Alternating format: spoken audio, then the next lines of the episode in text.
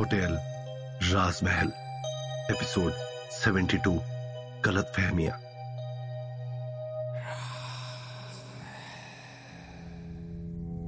विशाल दिव्या को उस मनहूस होटल से बचाकर बाहर तो ले आया है, मगर दिव्या अब भी होश में नहीं है।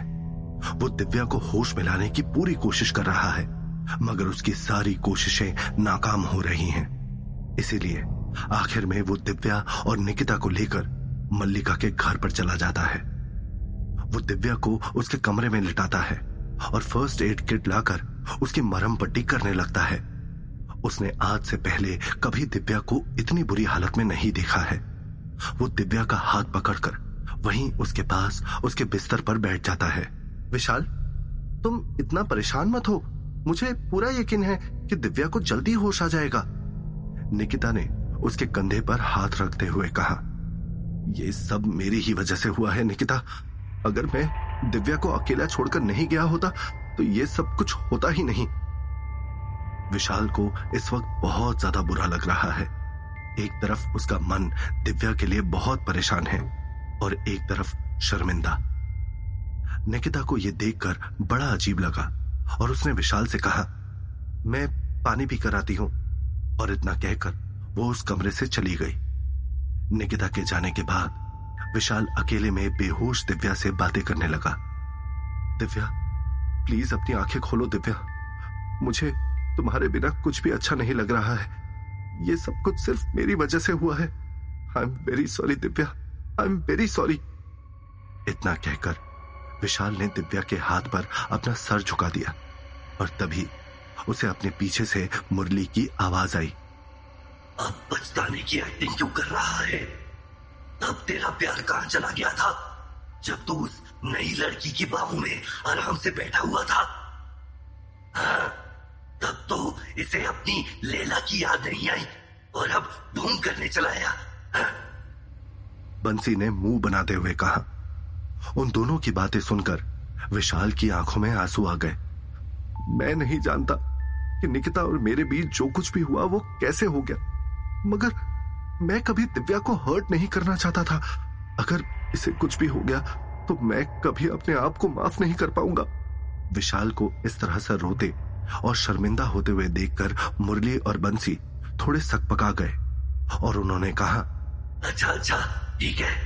अब रोना बंद कर दे। तेरी लैला को कुछ ही देर में होश आ जाएगा। चलो यार ये तो मज़ाक भी नहीं करने देता। उसके कुछ ही देर बाद मुरली और बंसी वहाँ से चले गए और निकिता कमरे के अंदर आ गई। निकिता ने देखा कि दिव्या के पेट पर अब भी खून के कुछ दाग हैं तो उसने विशाल से पूछा, विशाल, ये खून कहाँ से आया? क्या तुमने दिव्या के सारे जख्मों पर पट्टी नहीं की है? विशाल भी उस खून को देखकर हैरान रह गया और उसने जवाब दिया, ये खून यहाँ पर कैसे आया? मैंने तो सारे जख्मों पर पट्टी बांधी थी। तभी उसने धीरे से दिव्या को दूसरी तरफ़ घुमाकर देखा तो उसके कमर से पट्टी के बाद भी खून निकल रहा है। वहाँ पर एक बहुत गहरा घाव है, जिससे खून रिस रहा है। ओह माय गॉड विशाल, ये तो बहुत गहरा जख्म है। इसके लिए हमें दिव्या को लेकर जल्द से जल्द हॉस्पिटल जाना चाहिए। वहाँ पर डॉक्टर्स ही इसका अच्छे से इलाज कर पाएँगे। दिव्या की कमर पर यह घाव देखकर विशाल भी काफ़ी ज़्यादा घबरा गया। इसीलिए निकिता की बात मानकर वो तुरंत दिव्या को लेकर हॉस्पिटल चला गया। हॉस्पिटल पहुँचते ही विशाल ने तुरंत दिव्या को इमरजेंसी रूम में एडमिट करवा दिया। हॉस्पिटल में इमरजेंसी के कमरे के बाहर निकिता एक चेयर पर बैठ गई, मगर विशाल के चेहरे पर सुकून और चैन दूर दूर तक नज़र नहीं आ रहा है। वो कभी बेचैनी से उठ खड़ा होता है तो कभी इधर उधर चक्कर काटने लगता है। ये डॉक्टर को अंदर इतना टाइम क्यों लग रहा है? कहीं कुछ सीरियस तो नहीं है? तुम परेशान मत हो, विशाल। डॉक्टर दिव्या का अच्छी तरह से ख्याल रखेंगे। निकिता ने विशाल को समझाते हुए कहा। उसी वक्त, अचानक से इमरजेंसी रूम का डोर खुला और अंदर से डॉक्टर बाहर आ गए। डॉक्टर साहब, अब दिव्या कैसी है? उसे होश आ गया? कहीं कोई सीरियस बात तो नहीं है ना? विशाल ने तुरंत डॉक्टर के पास जाकर उनसे पूछा। आप बिल्कुल भी परेशान मत होइए। अब पेशेंट पूरी तरह से ठीक है। हमने उन्हें स्टिचेस दे दिए हैं। आज उनका काफ़ी खून बह चुका है और इसलिए उन्हें होश आने में थोड़ा टाइम लग रहा है। मगर कुछ देर के आराम के बाद उन्हें होश आ जाएगा। डॉक्टर ने विशाल को तसल्ली देते हुए कहा thank you so much doctor साहब। Thank you so much doctor का शुक्रिया अदा करते ही विशाल सीधा भागते हुए दिव्या के इमरजेंसी रूम में पहुँच जाता है, जहाँ पर वो बेहोशी की हालत में लेटी हुई है। विशाल, तुमने बिल्कुल भी आराम नहीं किया है, इसलिए तुम्हें जाकर कुछ देर सो जाना चाहिए। डॉक्टर ने कहा है कि अभी दिव्या को आराम करने की ज़रूरत है, इसलिए यहाँ पर तुम्हारा अभी कोई काम नहीं है, तुम भी चलकर आराम कर लो। निकिता ने विशाल को समझाने की कोशिश की, मगर विशाल ने जवाब दिया, मैं एक बार दिव्या को अकेले छोड़कर जाने की गलती कर चुका हूँ। अब मैं वो गलती दोबारा नहीं दोहराऊँगा। जब तक दिव्या को होश नहीं आ जाता, तब तक मैं यही बैठा रहूँगा। लेकिन विशाल, तुम चाहो तो घर जा सकती हो, या फिर बाहर जाकर आराम कर सकती हो, मगर मुझे यहाँ से जाने के लिए मत कहना, क्योंकि मैं यहाँ से हिलने भी नहीं वाला। जब निकिता ने देखा कि विशाल जिद पकड़कर बैठ गया है तो वो चुपचाप इमरजेंसी रूम से बाहर चली गई। विशाल को पता भी नहीं चला कि वो कितनी देर तक वहाँ पर बैठा रहा, और तभी अचानक से दिव्या की उंगलियाँ हिलने लगी। दिव्या! दिव्या को होश में आते देखकर विशाल की खुशी का कोई ठिकाना नहीं रहा। आज उसकी आँखों में एक अलग ही तरह की चमक आ गई है। वहीं दूसरी तरफ़ जब दिव्या ने अपनी आँखें खोली तो वो एक हॉस्पिटल में है और विशाल उसके सामने बैठा हुआ है। विशाल को अपने सामने बैठा देखकर दिव्या को ऐसा लगा जैसे अब कोई बुरी ताकत उसका बाल भी बाका नहीं कर सकती। वहीं दूसरी तरफ़ दिव्या को होश में देखकर विशाल की आँखों में आँसू आ गए और उसने रोते हुए दिव्या से कहा, मुझे माफ़ कर दो दिव्या। ये सब कुछ मेरी वजह से हुआ है। अगर मैं उस रात तुम्हें अकेले छोड़कर नहीं गया होता तो ये सब कुछ नहीं होता।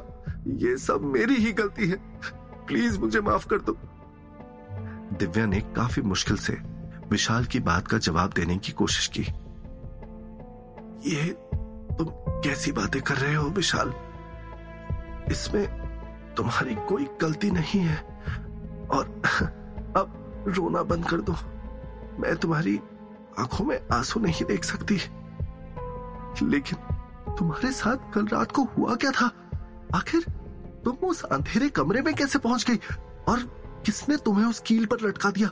प्लीज़ मुझे बताओ, दिव्या, मैं जानना चाहता हूँ।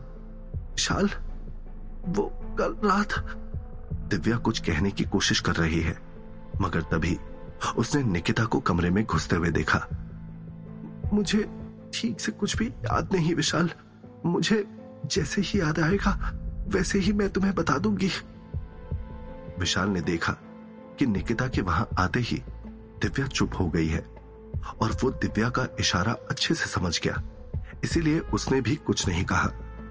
दिव्या के मन में इस वक्त तरह तरह के ख्याल चल रहे हैं। आज उसके साथ जो कुछ भी हुआ था, उसे भूल पाना दिव्या के लिए इतना आसान नहीं है। आज वो बहुत आराम से अपनी जान गंवा सकती थी, और वो भी उसी कमरे में, जहाँ पर शायद उसकी बहन का खून हुआ था। और उसकी बहन? उसका क्या? आखिर उसका खून किसने किया, और क्यों? उसने किसी का क्या बिगाड़ा था? दिव्या के मन में हज़ारों सवाल घूम रहे हैं, जिनके जवाब उसकी पहुँच से बहुत दूर है। लगता है उसकी तलाश कभी खत्म नहीं होगी। थैंक गॉड तुम्हें होश आ गया दिव्या। नहीं तो हमारी तो जान ही निकल रही थी। निकिता ने दिव्या की तरफ़ देखते हुए कहा, मगर दिव्या ने कोई जवाब नहीं दिया। मैं अभी डॉक्टर से बात करता हूँ कि हम तुम्हें घर कब ले जा सकते हैं? मुझे ये हॉस्पिटल और डॉक्टर बिल्कुल अच्छे नहीं लगते। मैं तुम्हें जल्द से जल्द घर ले जाना चाहता हूँ। विशाल ने दिव्या की तरफ़ देखकर कहा और उसके बाद वो डॉक्टर से बात करने के लिए बाहर चला गया। विशाल के बाहर जाते ही निकिता ने कहा, सो सॉरी दिव्या, तुम्हारे साथ इतना बड़ा हादसा हो गया। वो एक्चुअली जब विशाल मेरी मदद के लिए आया था ना, तब नल ठीक करते हुए मैं पूरी भीग गई थी।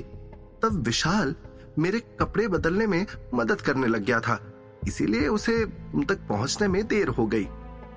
ये सुनते ही दिव्या को बहुत अजीब लगा, लेकिन उसने निकिता को कोई जवाब नहीं दिया।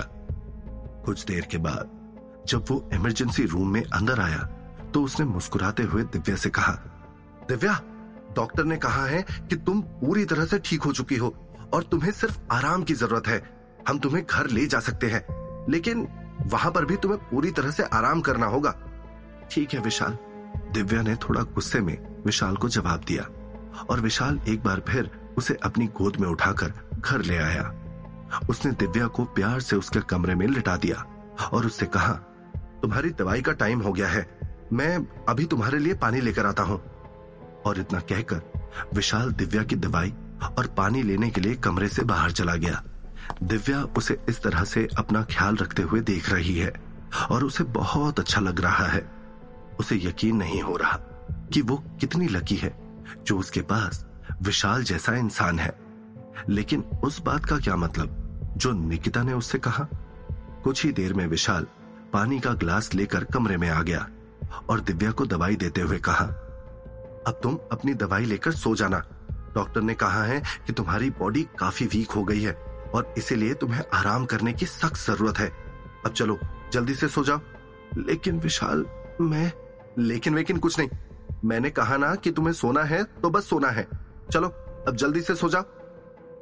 विशाल ने दिव्या के सर के नीचे तकिया लगाते हुए कहा आ, अच्छा बाबा ठीक है। तुम जैसा कहोगे मैं वैसा ही करूँगी। और इतना कहकर दिव्या ने अपनी आँखें बंद कर ली। दिव्या को दवाइयों की वजह से काफ़ी गहरी नींद आ गई और जब उसकी आँख खुली, तब रात के नौ बज चुके हैं। दिव्या ने अंगड़ाई लेते हुए कमरे की लाइट ऑन की तो उसे वहाँ पर कोई भी नज़र नहीं आया। ज़रूर विशाल आराम करने के लिए अपने कमरे में चला गया होगा। मैं जाकर देखती हूँ कि उसने कुछ खाया है या नहीं। ये कहकर दिव्या काफ़ी मुश्किल से उठने की कोशिश करती है। आउच! उसकी पूरी बॉडी में जगह जगह घाव होने की वजह से बहुत दर्द हो रहा है। मगर फिर भी वो लड़खड़ाते हुए कदमों से अपने कमरे से निकलकर बाहर हॉल तक आ जाती है। मगर बाहर आने के बाद भी उसे वहाँ पर कोई दिखाई नहीं देता। ना ही यहाँ पर निकिता है और ना ही विशाल। ये दोनों आखिर आह, कहा चले गए? पूरे घर में किसी के सांस लेने की भी आहट सुनाई नहीं दे रही है। और ये सब देखकर दिव्या बहुत ज़्यादा हैरान हो जाती है कि तभी अचानक से उसे कुछ खटपट की आवाज़ आती है। वो पीछे मुड़कर देखती है। तो निकिता विशाल के कमरे से बाहर आ रही है। उसने एक डीप नेक शॉर्ट ड्रेस पहनी है, जिसमें वो बहुत ज़्यादा हॉट लग रही है। उसकी पूरी बॉडी पसीने से तरबतर है और उसके बाल बिखरे हुए हैं। वो अपने पसीने साफ़ करती हुई बाहर आती है। और तभी अचानक से दिव्या को उसकी फैली हुई लिपस्टिक नज़र आती है। मैं यहाँ विशाल के खाने के बारे में सोचकर परेशान हो रही थी और वो निकिता के साथ ये सब ये सब देखकर दिव्या का दिल टूट जाता है। अरे, दिव्या, तुम? तुम कब उठी? निकिता के चेहरे पर एक अलग तरह की लाली छाई हुई है। उसका चेहरा शर्म से लाल हो चुका है और उसकी साँसें तेज चल रही है। बस, अभी अभी। दिव्या ने मुश्किल से अपने आप को संभालते हुए जवाब दिया। अच्छा चलो, तुम आराम करो, मैं अभी आती हूँ। ये कहकर निकिता शर्माते हुए वहाँ से चली गई और दिव्या उसे वहाँ से जाते हुए देखती रह गई। तभी अचानक से विशाल अपने कमरे से निकलकर बाहर आया। दिव्या ने देखा कि उसने अपनी बॉडी पर सिर्फ़ टावल लपेटा हुआ है। ये सब क्या हो रहा है विशाल? ये निकिता तुम्हारे कमरे में क्या कर रही थी? दिव्या ने गुस्से में विशाल से सवाल जवाब करने शुरू कर दिए। ये तुम क्या बोले जा रही हो? उसे तो बस शैम्पू चाहिए था और मैं नहाने गया हुआ था, इसलिए थोड़ा टाइम लग गया। और तुम यहाँ पर क्या कर रही हो? तुम्हें तो डॉक्टर ने आराम करने के लिए कहा है ना? तो तुम यहाँ पर कैसे आ गई? वो मैं। दिव्या विशाल के सवाल का जवाब नहीं देना चाहती। विशाल की हरकतों की वजह से वो बहुत ज़्यादा गुस्से में है। ये वो मैं कुछ नहीं। जाओ, जाकर आराम करो। और आज रात तुम्हें होटल राजमहल भी नहीं जाना। आज रात तुम सिर्फ़ अपने कमरे में आराम करोगे। मैं और निकिता होटल चले जाएँगे। विशाल ने दिव्या से कहा। जब दिव्या ने यह सुना कि विशाल और निकिता अकेले होटल जाएँगे तो वो गुस्से से आग बबूला हो गई और उसने नाराज़ होते हुए कहा मैं कहा जाऊँगी या कहा नहीं, इसका फैसला सिर्फ़ मैं करूँगी। और मैं आज रात होटल राजमहल ज़रूर जाऊँगी।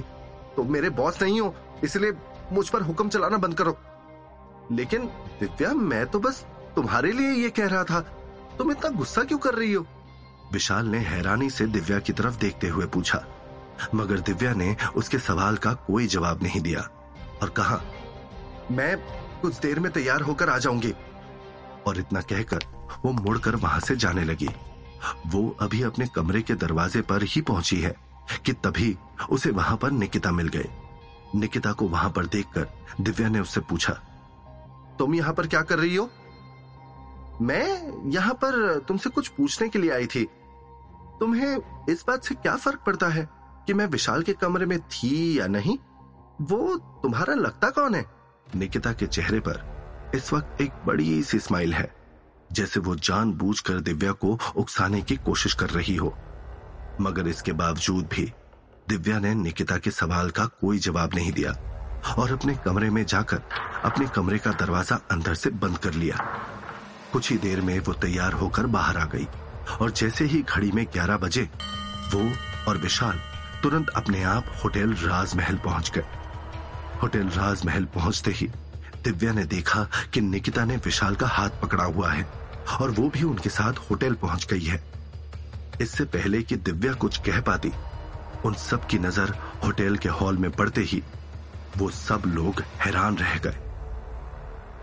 तो क्या होगा अब होटल में आगे?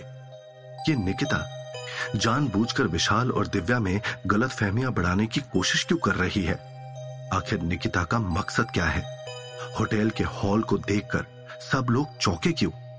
क्या कोई नई आत्मा सामने आने वाली है? जानने के लिए सुनिए होटल राजमहल, सिर्फ़ पॉकेट एफ़ पर।